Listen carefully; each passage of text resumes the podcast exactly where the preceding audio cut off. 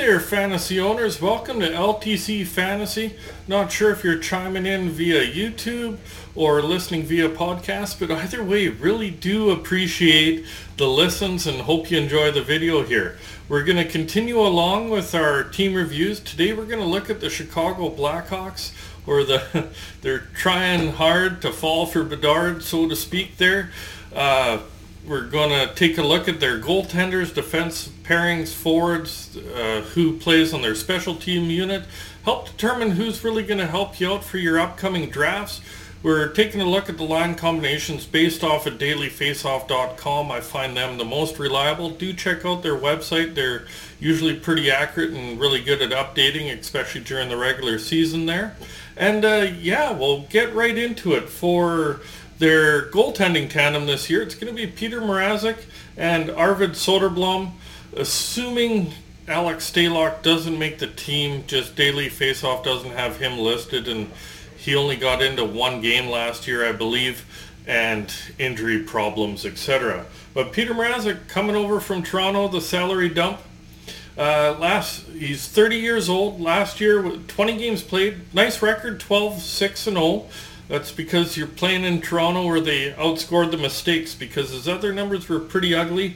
3.34 goals against average and 888 save percentage. If those back numbers, the goals against and save percentage stay the same, his record isn't going to be that good because Chicago is not very strong realistically there with the amount of talent they shipped out this offseason. Their backup, Arvid Soderblom, 22 years old. He got into three games last year. Really young goalie at only 22. He was 0-2 and 0 with a 5.01 goals against average and 863 save percentage. Last year in the AHL, he was 21 15 and 2 with a 2.76 goals against average and 919 save percentage, so a lot better numbers there.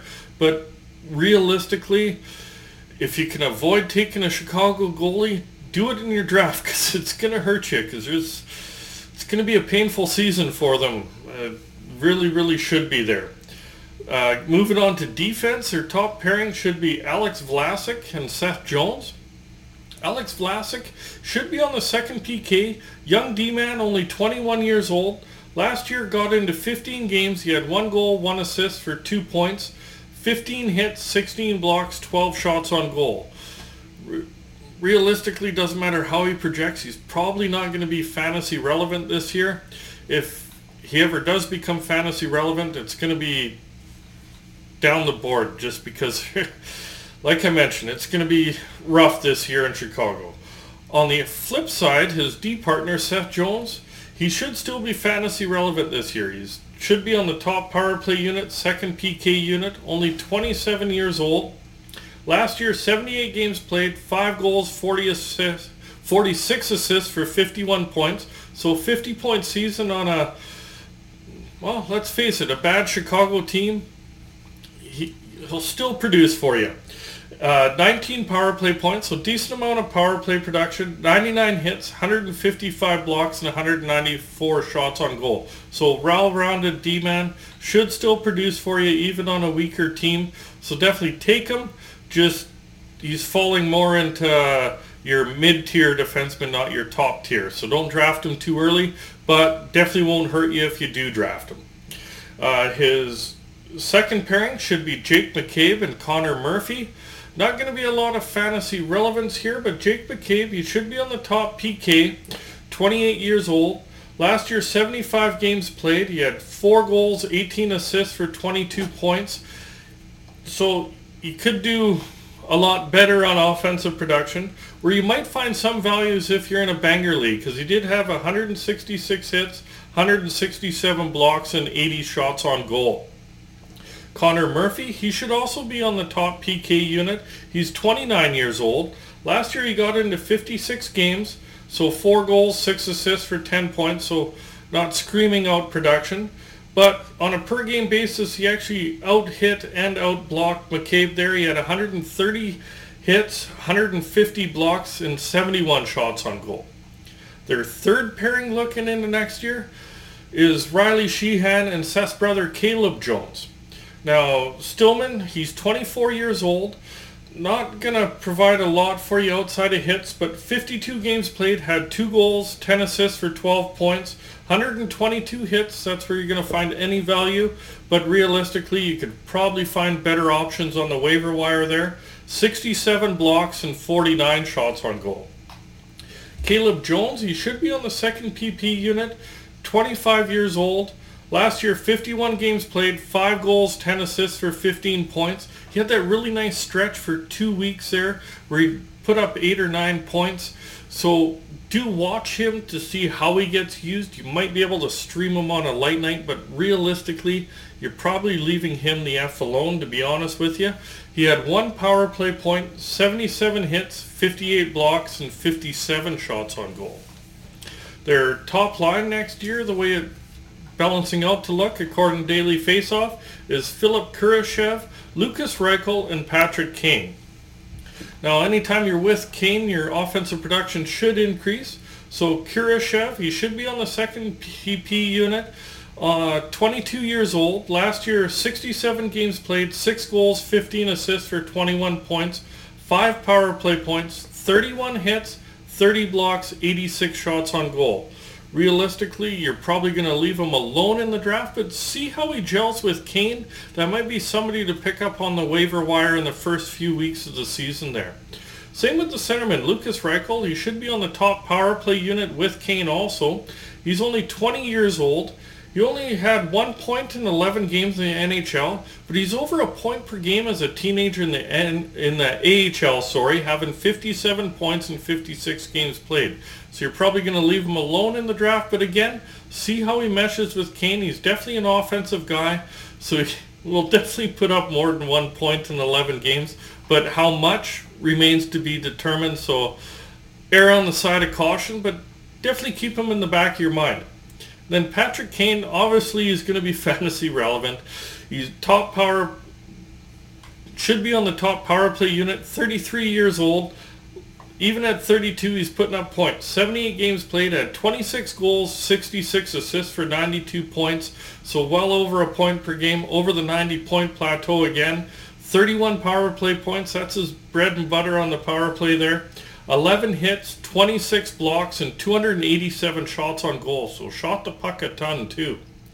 Second line, uh, projected to be Tyler Johnson, Jonathan Toews, and Taylor Raddysh.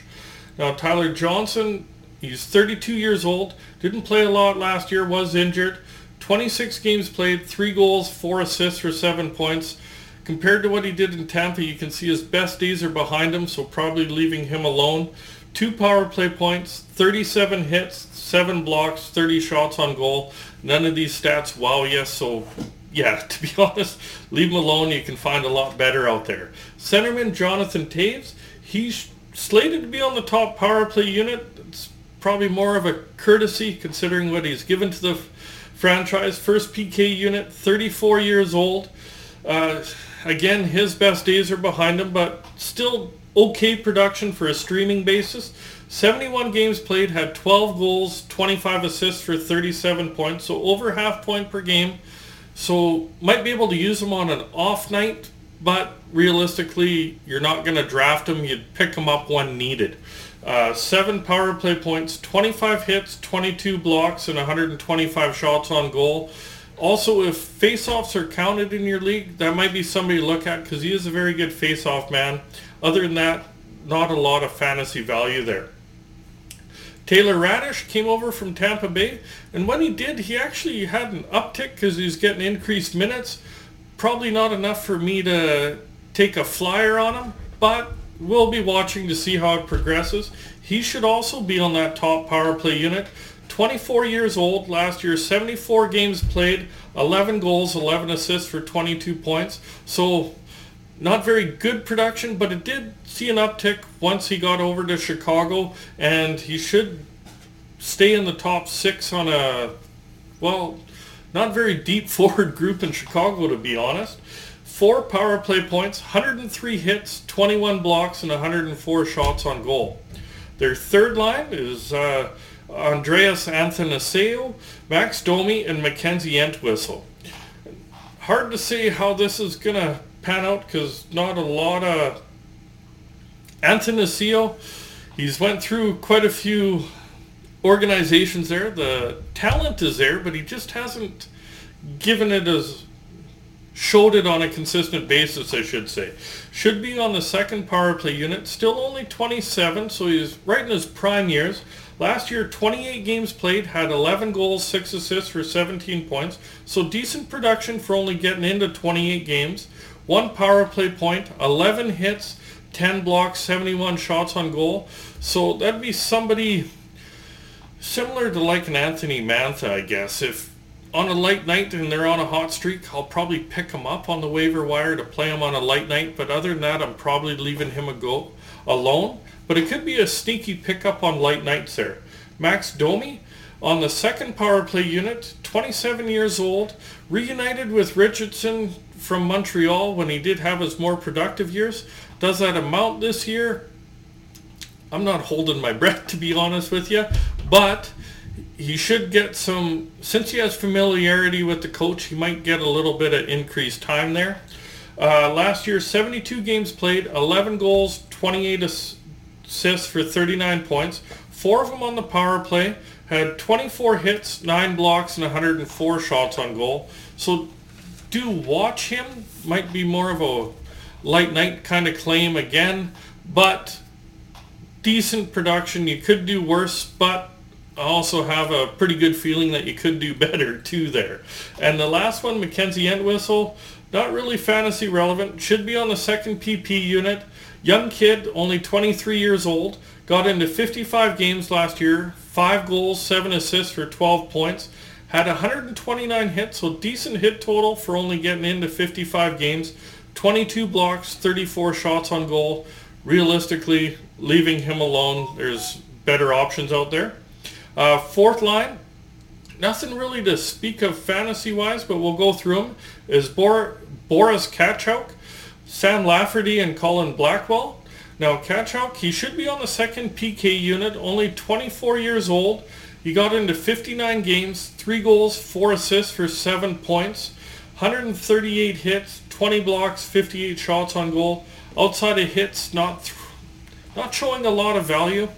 And for the 138 hit range, you could probably find somebody that'll give you better offensive production and some better stats in the other categories. Sam Lafferty, he should be on the top PK unit, only 27 years old. Last year, he had in 56 games played, he had five goals, eight assists for 13 points. So again, more than likely leaving him alone. 137 hits, 26 blocks, 80 shots on goal, almost identical to Katchouk. So outside of hits, there's probably better offensive options that can get you the same amount of hits if that's counted in your league there. And the last one's Colin Blackwell, 29 years old, got into 58 games last year, had 10 goals, 10 assists for 20 points, 91 hits, 24 blocks, 77 shots on goal. So realistically, probably a nice forward to have on a fourth line, but not a good player to have on your fantasy team there. So that's it for this episode. If you are listening or watching via YouTube, remember to hit like, hit subscribe. Remember that notification bell so you don't miss out on future episodes there. Uh, if you're listening via podcast, remember to hit follow, hit that heart, depending on which platform you're listening on. And we'll continue with these fantasy reviews. After that, we'll get into more of our draft strategy, top forwards, top goaltenders, sleepers, etc. And enjoy the rest of the fantasy off season and good luck in your upcoming drafts here, fantasy owners.